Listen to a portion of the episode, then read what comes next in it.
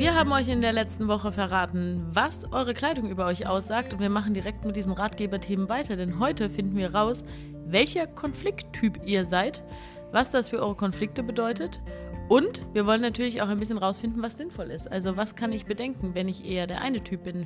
Wie kann ich Konflikte angehen, wenn ich der andere Typ bin? Und was sind Konflikte überhaupt für alle, die keine Konflikte mögen und immer meiden? Hallo Stefanie. Hallo Janika. Das letzte habe ich natürlich gesagt, weil ich seit 29 Jahren geschädigt bin, weil es Menschen gibt, die Konflikte meiden und ich gehe sie immer sehr offensiv an. Da konnte ich mich jetzt nicht so neutral zurückhalten.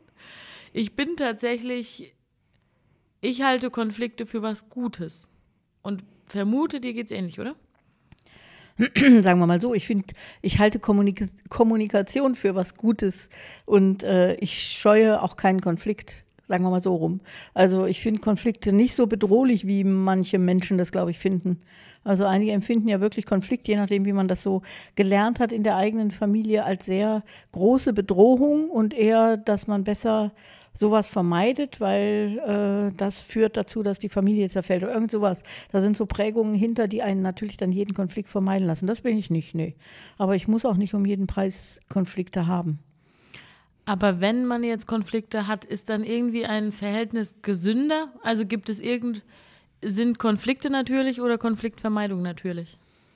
Das kann man ja immer nur so aus der eigenen Perspektive und aus meinen Beratungsszenen so äh, erkennen. Ich denke einfach, ähm, gut geführte Konflikte führen einen weiter, ja. So, aber dieses äh, scheitert meist schon an diesem gut geführt. Weil äh, wenn man in eine emotionale Situation kommt, wo ein Konflikt entsteht, ist meist die Führung nicht mehr so einfach und dann kann das schon mal eskalieren. Und was dann für den einen gut ist, ist für den anderen verletzend.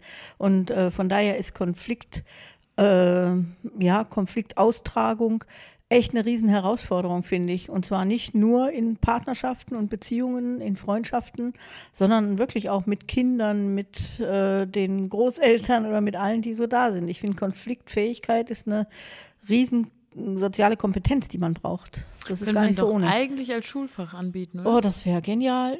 Das wär so vieles gut, andere. Oder? Es gibt ja da Ansätze zu, aber die sind alle nicht lösungsorientiert, finde ich jetzt für mich. Also man kann, ähm, die Ansätze, die ich kenne, sind immer auch Konfliktvermeidungen. Ja, also dass man nicht wirklich an diese Themen so wirklich äh, lösend herangeht, sondern ähm, irgendwie guckt, dass man möglichst sich im Kompromiss trifft und guckt, dass man weiterlebt. Ne?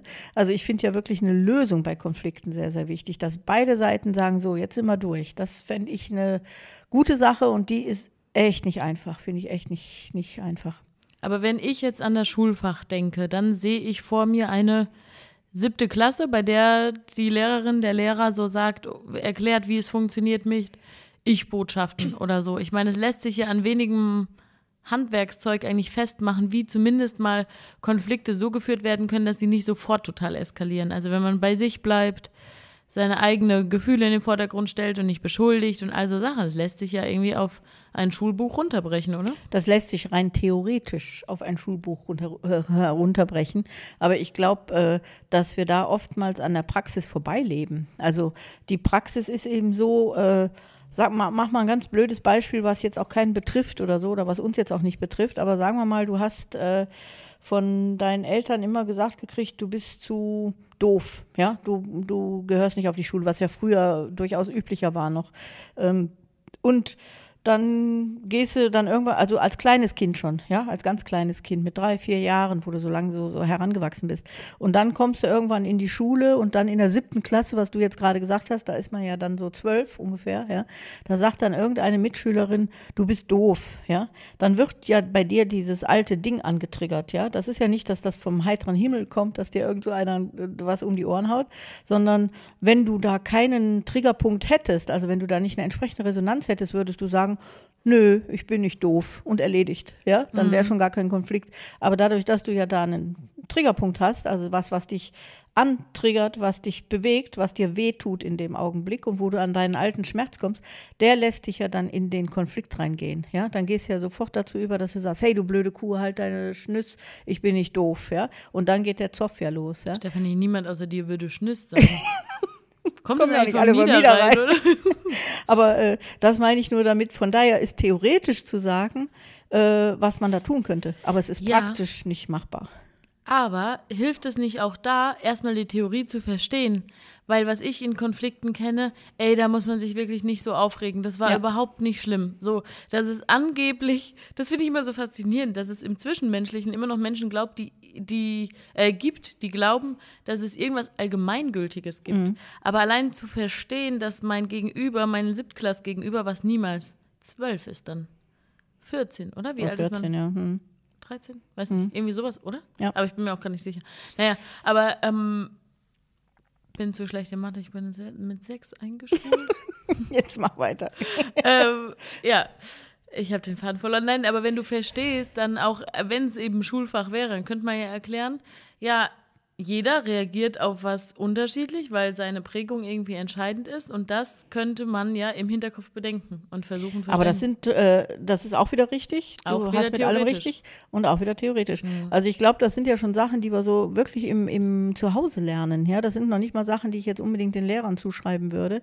Zu Hause lernst du, wie in, mit Konflikten umgegangen wird. Ja, die Lehrer können dann noch die Theorie dazu bieten und können das Ganze wieder einfangen. Aber ich glaube, das ist schon fast zu spät. Ich glaube, man sollte einfach äh, einfach, einfach äh, zu Hause schon eine andere Konfliktfähigkeit üben, trainieren, ja. Und da natürlich zu sagen, jeder hat Recht aus seiner Sicht, ja. Also wenn jetzt zum Beispiel du reagiert hast und total verletzt bist, wenn einer dich für blöd hält oder sowas, äh, haben beide Recht, ja. Naja, Also außer der, der sagt, dass ich blöd bin, denke ich. ja, aber du hast äh, äh, wirklich, haben beide aus ihrer Sicht recht und das muss man erstmal so stehen lassen können. Und das lernen wir einfach nicht. Also wir lernen ja einfach grundsätzlich, dass wir schon die andere Person treffen wollen. Wir wollen nicht einfach nur sagen, äh, so ein bisschen an der Oberfläche, sondern wir wollen schon die andere Person ja treffen und vernichten, ja, in dem Sinne. Und von daher, sowas müsste man natürlich als Schulfach lernen und sagen, hey, wenn ich dir jetzt sage, du bist blöd, dann heißt das, du hast jetzt nicht kapiert, wie man das und das Wort schreibt vielleicht, aber du als Mensch bist nicht blöd, sondern du als Mensch bist in Ordnung. Also das ist ja der für mich wichtige Hintergrund von allem, was wir da immer wieder haben, ja, dass wir immer sofort als Mensch in Frage gestellt sind, egal was uns begegnet. Und da fängt für mich auch eine Konfliktfähigkeit und eine Unfähigkeit an an dem Punkt. Also in dem Moment, wo ich dich natürlich komplett als Mensch in Frage stelle, wenn irgendwas ist, dann äh, ja, dann ist alles vernichtend, was dann da kommt. Ne? Und äh, während wenn ich nur die Sache in Frage stelle, also nur bei der Sache bleibe, die jetzt gerade nicht in Ordnung gelaufen ist, dann lasse ich, dann habe ich Respekt und Achtung vor dir als Mensch und verletze dich dann damit auch gar nicht. Ja, dann würde ich einfach nur sagen, du deine Klausur oder deine Deine Hausaufgaben hast du jetzt da nicht so gut gemacht, aber du als Mensch bist voll in Ordnung. Das hat damit gar nichts zu tun. Aber da könntest du mal noch ein bisschen Schreiben üben, dann geht's besser. Ne? Aber dann stelle ich dich als Mensch nicht in Frage. Das üben wir halt nicht. Das üben wir nicht in der Erziehung. Und ich finde, da sind die Lehrer schon zu spät. Ja, aber das ist ja dann schon auch wieder eine klassische Du-Botschaft, ne? Also man könnte ja, gut, das ist jetzt auch schwer, da einen Konflikt zu sehen, ne? Aber wie, also es wäre doch trotzdem immer, ist es immer noch besser, wenn man nicht sagt, das machst du immer, sondern ich fühle mich jetzt in der Situation so und so, ne? Aber das äh, ist nicht zu, äh, nicht zu unterschätzen, glaube ich, einfach, dass wir, du kennst ja meine Theorie so dahinter, dass wir in unserer Kindheit und Jugend äh, unsere gesamte Menschheitsgeschichte durchlaufen, ja, oder unsere Entwicklung auch nochmal in die Projektion gehen in der Entwicklung. Ja, das heißt, wir sind in einem bestimmten Alter als Kind, müssen wir projizieren, um über, also müssen wir unsere Probleme auf andere projizieren, also zu sagen, du bist blöd. Ja, so, da nutzt es nichts. Du kannst nicht ein Kind mit sieben, acht, neun, kannst du nicht dazu bringen, bleib mal in einer Ich-Botschaft. Ja, das ist nicht richtig, das ist nicht in Ordnung, sondern das muss erstmal sagen, du bist blöd und du bist doof und du kannst nicht, weil darüber lernen wir. Ja, und äh, von daher ist das dann vielleicht so in der Pubertät, wenn man ins Erwachsensein, wenn das Bewusstsein dafür ausreicht, das zu erkennen, dass man sagt, ey, die ist ja gar nicht blöd, das war ja meins, ja. Also wenn man zu dieser äh, Resonanzfähigkeit in der Lage ist, dann in der, in der Pubertät, dann kann man da hinkommen und dann vielleicht das Schulfach Konfliktfähigkeit trainieren. Das wäre richtig gut, auf jeden Fall. Aber da muss man solche Sachen, finde ich, im Hintergrund beachten und auch lassen, dass es auch eben gar nicht schlimm ist, wenn das passiert, sondern da geht es dann eher darum, wie geht man als Lehrer oder zu Hause auch mit solchen Sachen um, ja, Ja. dass man es nicht überbewertet und nicht denkt, oh, ich muss mein Kind direkt zum Psychologen schleppen, der hat gesagt, du bist blöd, ja. Also das gehört in eine Entwicklung rein und dann muss ein neuer Stefanie, Warum fällt dir so oft das Beispiel ein, dass ich blöd bin? Quatsch. Triggert mich zum Beispiel null. Nö. Habe ich nie auch, gesagt. wär auch blöd. Ich habe ja eben extra gesagt, ich nehme was, was keinen betrifft. So, jetzt kommen wir aber mal zu den Typen. Jetzt reden wir mal Tacheles. Was bist du für ein Konflikttyp? Ich bin auf jeden Fall, hoffe ich mal, jemand, der nicht vor Konflikten wegläuft, der durchaus aber auch nicht immer einsichtig ist und auf seiner Meinung beharrt erstmal. Also da habe ich ja schon mal öfter erwähnt, ich habe auch solche autistischen Züge. Also ich, das heißt jetzt im Positiven ausgedrückt, äh, ich bin stur. das heißt, wenn ich eine Meinung habe, habe ich die erstmal und halt auch an der fest und ich brauche dann so eine Zeit lang, bis ich diese Meinung so langsam auf ein anderes Gleis setzen kann. Ja? Also ich kann nicht, kann nicht sofort sagen, wenn du jetzt kommst, ey, du bist da aber falsch, kann ich nicht sofort sagen, ja, stimmt, hast du recht, denke ich anders, ja. Sondern ich muss daran festhalten. so. Ne? Ich muss dann erstmal sagen, doch, ich habe aber recht, aber natürlich habe ich recht und ich muss dann in mir die Diskussion führen. Und ich brauche einen Moment oder ein bisschen einen Moment länger. Und dann kann ich durchaus aber, glaube ich, eine andere Meinung annehmen, kann das reflektieren und kann das auch integrieren. Das heißt aber nicht, ich glaube einfach, diese Konflikttypen äh, sind sogar abhängig vom Themencharakter, ja. Also ich kann jetzt Sachen, die mich persönlich betreffen, ja, also so meine persönlichen privaten Sachen, da bin ich ganz anders unterwegs als in Arbeitsthematiken oder sowas, ja, oder in Verkehrsthematik im Auto oder sowas. Oder also ich glaube, man ist so themenbezogen unterschiedlich unterwegs, je nachdem, wo man seine eigenen Verletzungen hat und wo man sehr äh, treffbar ist, ja, oder wo es einen wieder wiederholen kann. Und ich glaube, da reagiert man dann ein bisschen unterschiedlich. Aber ich wäre so ein Typ, mit mir kannst du reden, ich fordere es sogar heraus, mit mir reden, zu reden. Äh, ich weiß aber auch, dass ich stark bin und dass die Menschen auch Angst haben, mit mir zu reden und einem Konflikt mit mir wahrscheinlich sogar eher aus dem Weg gehen. Weil sie wissen, äh, ich bin nicht, ich, ich schwenke nicht einfach um in meiner Meinung. Man braucht schon Argumente mit mir. Wir wollen es kategorisieren. Was bist du? Der Endgegner. Die Sture. Kann ich dir gar nicht sagen. Kommen wir vielleicht nachher zu. Die bestimmte, glaube ich, ja. ja. Weil ich finde, es gibt ja schon. Die provokante, vielleicht auch. Weiß ich nicht. Ja, weil es gibt ja schon ein paar Sachen, die sich sehr leicht benennen. Also ich finde, mhm. es gibt ja schon den Konfliktvermeider, der einfach sagt, ich finde Konflikte ganz furchtbar. Ich gehe denen aus dem Weg, wo es nur geht. Der ist für mich natürlich die größte Herausforderung, der Konfliktvermeider. Ja. Ne? Also für mich ist ja wieder aus meiner Sicht heraus, äh, dient ja jede Form von Konflikt immer der Energieanpassung. Ja? Also das heißt, du hast eine Meinung, das schwingt in deinem Feld. Ich habe eine Meinung, das schwingt auch in meinem Feld. Und wir können nur durch Gespräch, durch Austausch, auch durch Angucken oder durch irgendwas anderes, aber hauptsächlich halt durch Kommunikation, können wir diesen Unstimmigkeit in der Schwingung können wir die angleichen. Ja? Also du kannst sagen, jetzt der, der, die Pflanze da hinten ist jetzt aber rot und ich sage aber, nee, ich sehe die aber grün. Wie kommst denn du auf rot? Das kann ich gar nicht sehen. Ah ja, da doch, da ist eine rote Blüte. Stimmt, hast recht. Also wir können uns angleichen. Mhm. Ja? Und hinterher gehen wir raus und sagen, stimmt, schöne Pflanze hat eine rote Blüte, aber sonst ist sie grün. Ja? Also mhm. dann sind wir auf einer Schwingung und dann ist Friede, Freude, Eierkuchen. Ja? Und das ist ja bei jedem Konflikt so. Ja? Also auch wenn mit dem in der Schule blöd sein. Ne? Der, der eine hat die Meinung, der andere hat die Meinung. Jetzt kann man gucken, wie man sich angleicht erreicht. Ja? Äh, das ist ja das Ziel dabei. Deswegen habe ich jetzt nur so ausgeholt. Jemand, der für mich Konflikte vermeidet. Das heißt, ich würde die Pflanze angucken und würde sagen, die ist rot. Und der Konfliktvermeider wird sich die angucken und sagen, ich bin raus und geht. Mhm. Ja? Dann habe ich nicht die Chance der Anpassung. Ich kriege keine Erwiderung, ich kriege auch gar keine Möglichkeit, irgendwie meine Meinung zu korrigieren. Ja? Und äh, das macht mich jetzt zum Beispiel als, als äh, ja, aktiver äh, Konfliktmensch äh, macht mich das fertig, ja, mhm. dass ich mhm. das nicht hinkriege. Und das ist, glaube ich, bei, bei diesen Konfliktvermeidern so die für mich Herausforderung, die größte. Mhm. Was bist du denn für einer? Ein Ich bin immer alles, alles wie du in 30 Jahre jünger. so extrem. Bin ich so extrem.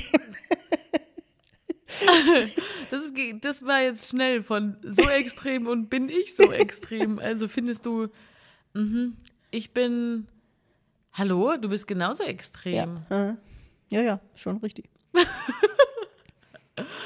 nee, was bin ich denn? Also ich bin, ich merke, was ich voll doof finde und wo ich was dran machen will, dass ich verletzend sein kann. Mhm. Ich bin dann verletzend, dann heißt es irgendwie, was mir im Streit sagt, ist immer ehrlich. Das stimmt überhaupt nicht ich sage dann verletzende Sachen, die so im Mäntelchen der Ehrlichkeit daherkommen, die meine ich aber nicht so. Also ich, und das ist so, ich will den anderen spüren lassen. Ich will, ich glaube, dieses Provozieren, was du vorhin auch gesagt hast. Ich will so. Das und das ist so eine Rache-Thematik auch, ne? So mhm. ein bisschen. Hm. Deswegen, also ich glaube, das ist so meine Art. Und ich habe auch überlegt, egal welche Situation, klar bin ich in verschiedenen Situationen unterschiedlich, was du vorhin gesagt hast, so privat, beruflich und so, aber ich bin immer kommunikativ. Mhm. Also ich bin nie die, die still ist. Ja, und was wir ja ähnlich haben, könnte ich mir vorstellen, wir wollen ja immer beide verstehen, ne? Also wir, Verstehen und verstanden werden. Ja, und das, ne? Also wir wollen ja immer aber auch gucken, dass wir verstehen wollen, was da jetzt abgelaufen Ja. ist und auch verstanden werden wollen, indem, wenn ich jetzt mit der Pflanze da bleibe, der andere müsste mich jetzt fragen, wieso siehst du die grün? Ja. An welchem Ding machst du das fest? Ja? Also ich brauche dann dieses Gespräch darüber, um mich selber zu klären. Ne? Und ich kann dann hinterher durchaus sagen, stimmt, hast recht, ist rot, ja.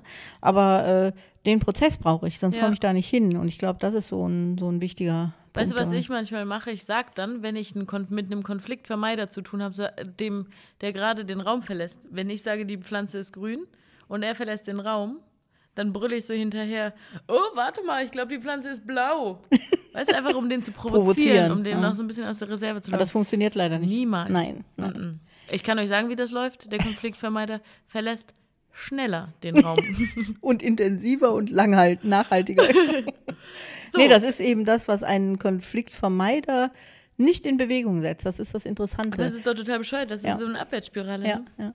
Aber das kenne ich halt auch, dass man so versucht, noch mehr weh zu tun oder noch mehr das Gefühl anzutriggern, die Verletzung noch mehr anzutriggern. Und das führt dazu, dass der Konfliktvermeider eben noch tiefer in seine Höhle verschwindet und noch weniger erreichbar ist. Also das ist irgendwie so ein ganz blödes Muster, aus dem man dann zügigst aussteigen sollte.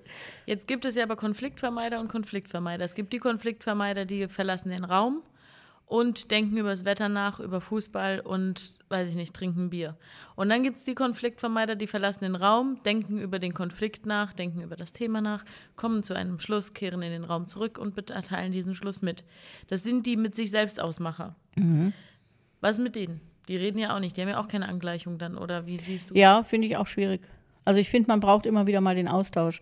Das ist ja der Effekt, wo man sich als Mensch weiterentwickeln kann. Darüber bilden sich auch Synapsen aus, ja. Also dadurch entwickelt sich dein Gehirn weiter. Wenn, wenn du dann nur in deinem eigenen Saft brätst, nimmst du ja immer wieder nur die alten Erfahrungsmuster zur Hilfe, ja.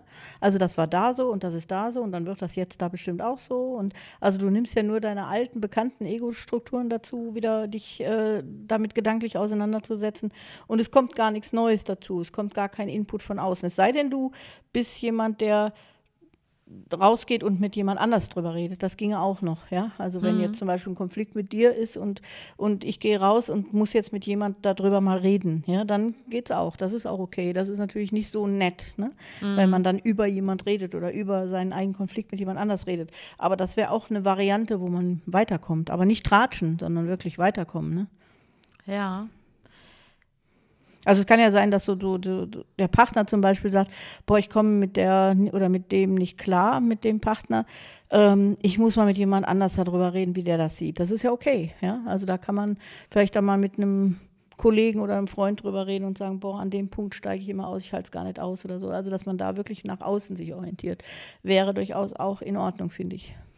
Was ich sehr spannend finde, was ich beim anfänglichen Kennenlernen mit meinem Freund die Erfahrung gemacht habe, die Definition von Konflikt ist gar nicht so allgemeingültig, weil er hat nämlich sich angekündigt als Konfliktvermeider und finde ich, ist er gar nicht so sehr. Ich finde, der stellt sich irgendwie Konflikten eigentlich ganz gut.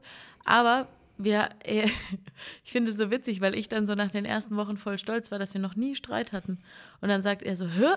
Schon 20 Mal. Und dann ist uns aufgefallen, dass für ihn Streit ganz, an einem ganz anderen Punkt anfängt. Dass für ihn Streit jegliche Form von aneinandergeraten, nicht einer Meinung sein ist. Es, er wird es wahrscheinlich jetzt anders formulieren. Und für mich ist das so, also wenn du jetzt sagst, die Pflanze ist grün und ich sage, die Pflanze ist rot, ist das wahrscheinlich für ihn schon Streit. Wenn für mich ist noch kein Streit, für mich wird es erst dann Streit, wenn du sagst, nein, deine Meinung ist falsch oder ich dränge dir jetzt meine auf oder so. Also wenn da so ein konfrontativer Aspekt reinkommt. Die reine Meinungsverschiedenheit ist für mich noch kein Streit. Wo ist für dich ein Streit oder eine Kon ein Konflikt? Mm, Sehe ich so wie du auch, auf jeden Fall.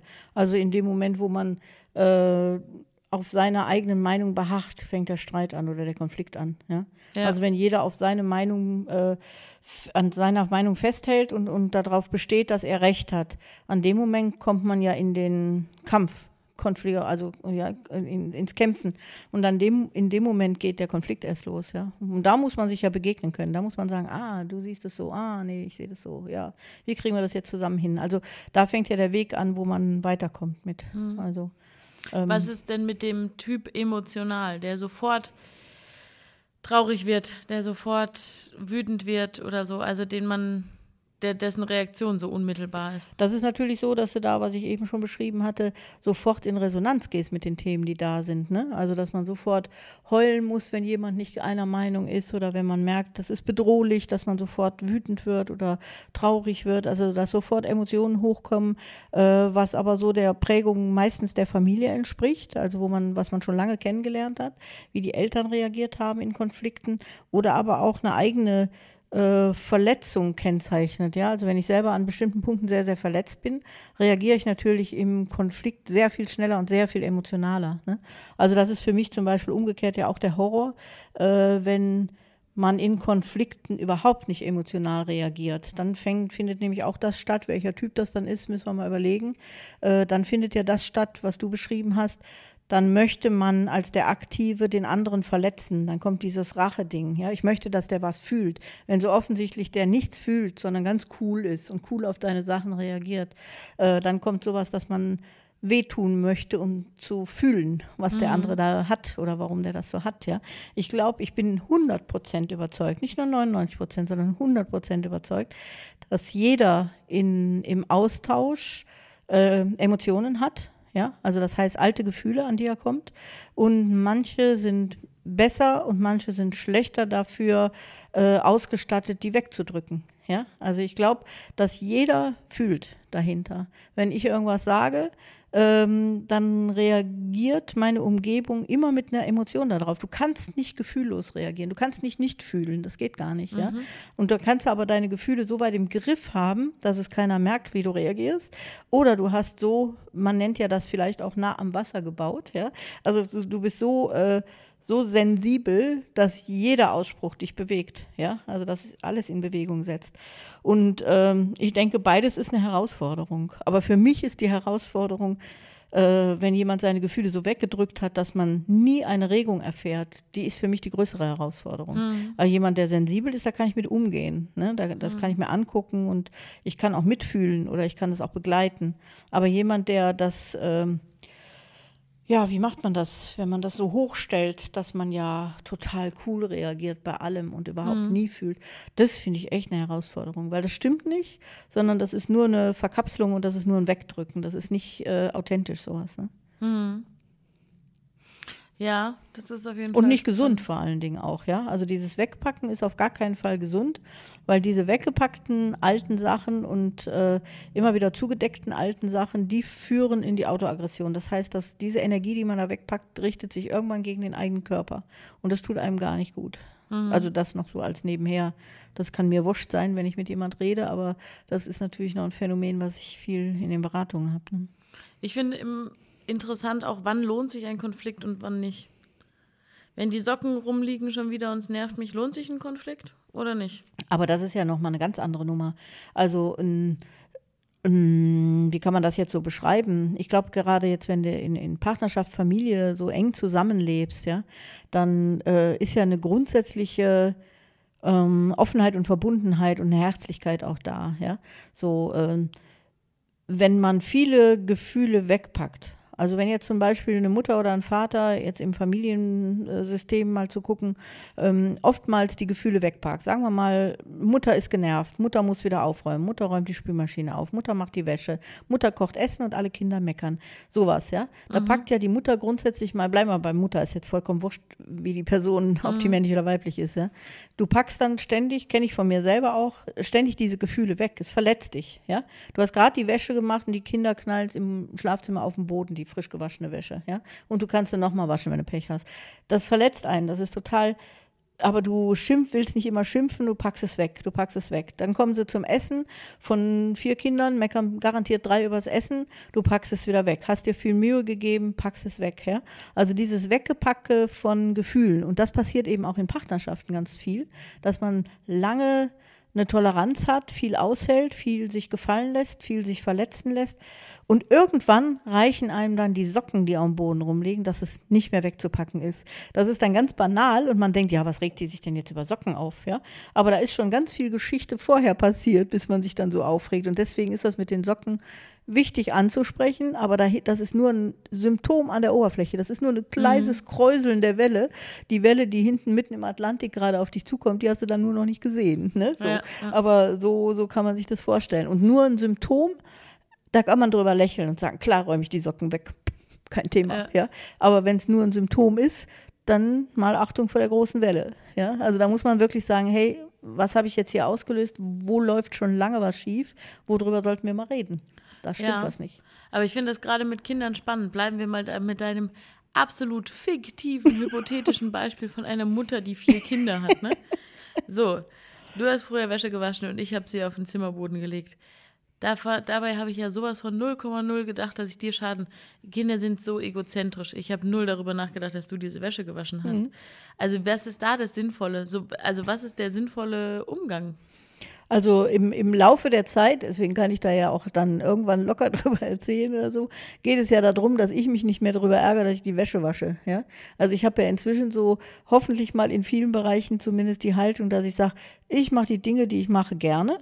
Und wenn ich sie nicht gerne mache, mache ich sie nicht. Mit Kindern ist das schwierig. Also nicht Wäsche waschen ist für Kinder doof, wenn die Mütter das nicht machen. Ja? Erstmal, wenn sie klein sind.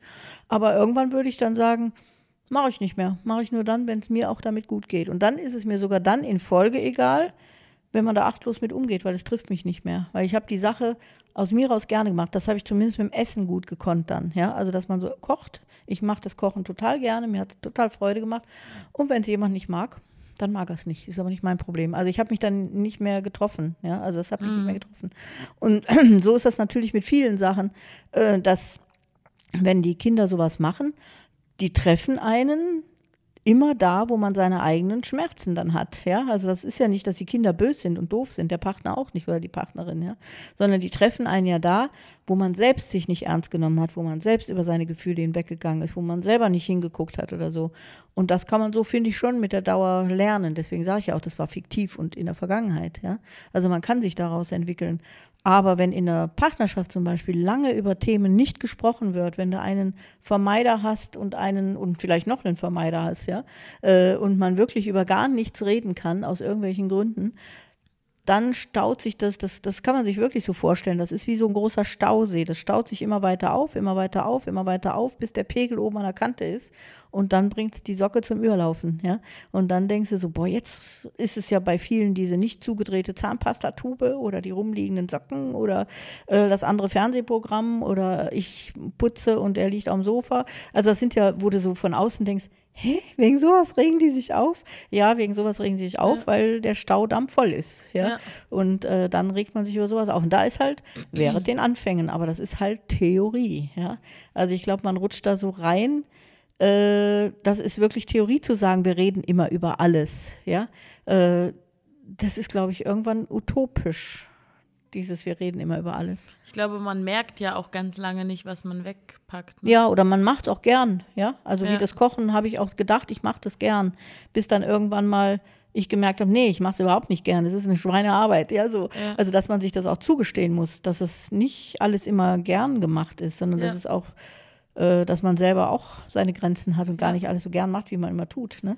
Was mir aufgefallen ist, ich brauche immer innerhalb einer Streitentwicklung und einer Konfliktentwicklung Zäsuren. Also ich brauche so, ab jetzt fängt der Streit an, das muss ich spüren. Also ich kann ganz schwer die ganze Zeit ruhig bleiben. So langsam wird es ein bisschen impulsiver und dann schwacht, schwächt es wieder so ab. So, ich brauche ab jetzt richtig Konflikt. Dann einmal total bitte alle aus dem Raum raus und jeder ist mal kurz für sich und dann ruhig miteinander reden und dann sich in den Arm nehmen und erledigt.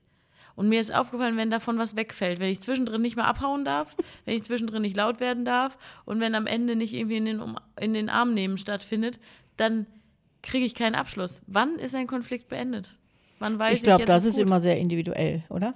Also ja, ich weiß jetzt zum Beispiel eines Konflikts, also was ist so das Ob Also für mich ja die Angleichung der Systeme, ne? Also wenn du so weißt, wir haben uns ist? irgendwie bitte Ja, wenn es nicht möglich ist. Ja, aber deswegen wollte ich gerade sagen, so, was du da beschreibst, ist natürlich dieses ideale Angleichen bis hin sich in den Arm nehmen. Dann ist Frieden. Ja? Mhm. So, aber es gibt halt viele Modelle, ähm, das kenne ich ja auch, wenn man mit jemandem spricht, der, der Konfliktvermeider ist oder sowas äh, und der nicht an seine Gefühle geht, was ich eben so beschrieben habe. Für den ist es dann gut, zum Beispiel gehört zu haben, was der andere sagt und damit ist es erledigt. Und da braucht man sich nicht in den Arm nehmen oder sowas, sondern es ist dann Ja. einfach fertig. Ne? Und das ist zum Beispiel für mich eben da keine Anpassung. Ja? Aber das ist, äh, das kann man, glaube ich, nicht so, so obligatorisch für jeden beantworten. Das ist äh, wirklich sehr, sehr individuell, wann was zu Ende ist. Ich kenne ja auch Paare, zum Beispiel, wenn es auf Paare bezogen ist, äh, wo dann einer drei Tage mit dem anderen nicht redet, ja, und dann irgendwann ist wieder alles normal. Das wäre für mich der Horror, ja. Also ich kann nicht nicht reden, das ist ganz furchtbar für mich, ja. Also wenn sich jemand durch Nichtreden entzieht, ähm, bleibt für mich wie eine aufgerissene Wunde zurück, ja, und das tut mir einfach tierisch weh und ich muss dann einfach gucken, wie ich das entweder mit mir dann alleine hinkriege oder zu gucken, dass man mit dem Gespräch zumindest an einen Punkt kommt, wo man sagt, okay, wir akzeptieren uns, wir sind nicht einer Meinung, aber wir, wir sehen uns und wir respektieren und akzeptieren uns. Das wäre schon mal für mich ein halbwegs guter Abschluss. Ja? Aber ich könnte nicht äh, auch unter einem ganz anderen Aspekt noch das so stehen lassen. Ich habe mir immer mal vorgenommen, was natürlich utopisch ist, muss ich zugeben, äh, dass ich jederzeit meinen Konfliktstand so haben möchte in der Umgebung, dass ich jederzeit von dieser Erde gehen könnte, ohne was Großes zu hinterlassen an Konflikten. Ja? Also wenn ich jetzt tot umfalle, wäre ich gerne mit allen im Reinen. Aber das ist halt ein hoher Anspruch und das ist fast nicht ermachbar. Ja? Also es kann ja nur sein, dass du heute Morgen beim Rausgehen mal die Tür geknallt hast und tierisch wütend warst und dann baust einen Autounfall. Äh, Und dann hast du schon ein Loch hinterlassen. Ja? So, also man hinterlässt solche Sachen. Man kann nicht immer so, glaube ich, rundrum im Reinen sein und alle Konflikte gelöst haben. Äh, also diesen Anspruch, glaube ich, kann man an sich selber gar nicht haben. Ne? Aber ähm, welches die richtige Konfliktform ist, die kann man zwar hier sagen, also man könnte so sagen, am besten ist es, easy zu kommunizieren, mit dem anderen in Gleichklang kommen, sich austauschen und am Ende Ich-Botschaften, Ich-Botschaften. Ich-Botschaften senden und Nicht, du tust immer. Genau, nicht du machst tust immer, nie. sondern ich. Und äh, ja, und dann wirklich zum, zum Frieden kommen, zu einem Kom nee, Kompromiss möchte ich gar nicht sagen, sondern zu einem gemeinsamen Ende finden, was sich für beide harmonisch anfühlt. Und äh, aber Theorie. Die Praxis, glaube ich, sieht anders aus. Man ist angetriggert und man kann gar nicht so entspannt reagieren, wie man es gerne täte, weil man verletzt ist und von früher eben verletzt ist. Äh, das ist ja da auch ein wichtiger Punkt dran. Deswegen sind diese Ich-Botschaften auch so wichtig. Derjenige, der dich jetzt gerade verletzt, wenn ich jetzt nicht gerade von einem dreijährigen Kind rede, sondern von Älteren, ähm, der ist niemals die Ursache, sondern immer der Auslöser. Ja? Also äh, deswegen sind diese Ich-Botschaften so wichtig. Ja? Aber Also sind Dreijährige der, die Ursache? Im Alter von drei, vier, fünf hast du die Ursachen gesetzt unter Umständen. Aber danach bist du immer nur noch wiederholst du, wiederholst du, wiederholst du. Ach so, So so, ich das. rum. Ich Ja. bin der Dreijährige. Ja, ja, die ne? Dreijährige. Also wenn du, wenn du jetzt ein dreijähriges Mädchen wärst, würde ich sagen, okay, jetzt habe ich dich gerade verletzt. Aber wenn du schon acht oder neun oder Ja. 20 oder 35 bist, da würde ich sagen, mm, mm, ich bin vielleicht der Auslöser und das Symptom, aber ich bin nicht die Ursache. Ja? Und dann, deswegen ist es gut zu sagen, ich bin verletzt, nicht du verletzt mich, ja, Ja. sondern ich bin verletzt, ich spüre jetzt gerade meine Verletzung, ja, und du bist mein Auslöser dazu. Du hast gerade irgendwas gesagt, was mir wehtut, aber das ist bei mir, das ist nicht bei dir. Also die Ja. Ursache ist nicht bei dir. Das ist deswegen in Ich-Botschaften total wichtig, ganz klar. Ne? Ja, aber das hilft doch schon mal sehr. Ich höre nämlich schon die Schulglocke läuten, die Schulstunde Konflikt ist heute rum. Ich finde, es hat doch was gebracht, oder? Also ich finde, sich erstmal bewusst zu machen, was ist man eigentlich für ein Typ und wie reagiert man und was hat es für Ursachen und Ich so. finde vor allem wichtig, dass man überhaupt realisiert, dass es unterschiedliche Typen gibt. Ja. Weil du ja, wie du anfangs auch gesagt hast, man geht immer davon aus, ja, das muss der doch verstehen, der sieht das doch genau wie ich. Ne? Ja. Und das ist halt nicht der Fall. Ja, und dieses, ja, wenn er oder sie das oder das sagt, bedeutet das ja zwangsläufig, Genau. weil das bei mir so genau. ist. Also ne? wenn ich dann also davon wegkommen, das ist Zum Beispiel dieses, wenn ich in einem Konflikt leise werde, Mhm. Da würde ich in Deckung gehen, so, ne? Und andere denken, ach, wie schön, sie hat sich beruhigt. Ja. Mhm. Und ich denke so, nee, wenn ich leise bin, nee, gar nicht in Deckung gehen, aber dann habe ich abgeschlossen mit der Sache. Dann habe ich da kein da Engagement ist ein Deckel drin. drauf. Ne? Mhm. Ja. Deswegen ist es irgendwie auch witzig, was man dann für allgemeingültig hält, was eigentlich sehr individuell Mhm. ist. Spannendes Thema und bestimmt nicht das letzte Mal, glaube ich, dass wir über Ja, und so haben. Quintessenz ist ja so ein bisschen mit den Kategorien, ist gar nicht so einfach. Ne? aber äh, es ist auf jeden Fall wichtig, mal so zu erkennen, dass es unterschiedliche Herangehensweise an den menschlichen Austausch und damit an Konflikte gibt und dass man da jedem auch den Raum lässt, den er braucht und immer schön bei sich bleibt, glaube ich. Ne? Ja. So. ja. Wir wünschen euch auf jeden Fall viel Erfolg dabei. An der Stelle der mittlerweile obligatorische Hinweis auf das Würde-Kongress-Festival. Die Crowdfunding-Phase ist abgeschlossen. Äh, Würde-Kongress-Festival ist eine Veranstaltung, die wir planen mit Ehrenamtlichen, um Würde fühl- und erlebbar zu machen. Die Spendensumme ist zusammengekommen, mit der wir jetzt sagen können, okay, jetzt geht es weiter in die Detailplanung. Ab jetzt, genau heute, kann man Tickets kaufen. Da dies eine Aufzeichnung ist, hoffe ich, es hat alles geklappt. So oder so schaut auf visionwürde.de vorbei und da findet ihr alle Infos. Und ich freue mich sehr auf die nächste Podcast-Folge. Und wenn ihr da wieder einschaltet, aber Stefanie wirft mir einen Blick zu, dass sie irgendwie ein anderes Ende sich vorgestellt hat. Nein, alles hatte. gut. Ich wollte noch einen Satz dazu sagen, weil Würde ist total wichtig bei Konflikten. Ah, okay. So kann man nicht souverän abmoderieren. Ich hatte hier mir ein Ende hingelegt und dann guckt die mich an mit so aufgerissenen Augen. Und ich denke, ich habe jetzt irgendwas Peinliches gesagt. Aber ist auch egal. Was Peinliches ist kein Kriterium, um Podcast abzubrechen. So. Ne, da kommen wir jetzt nicht besser raus. Tschüssi, mit freundlichen Grüßen, Janika Hecht. Tschüss, bis bald.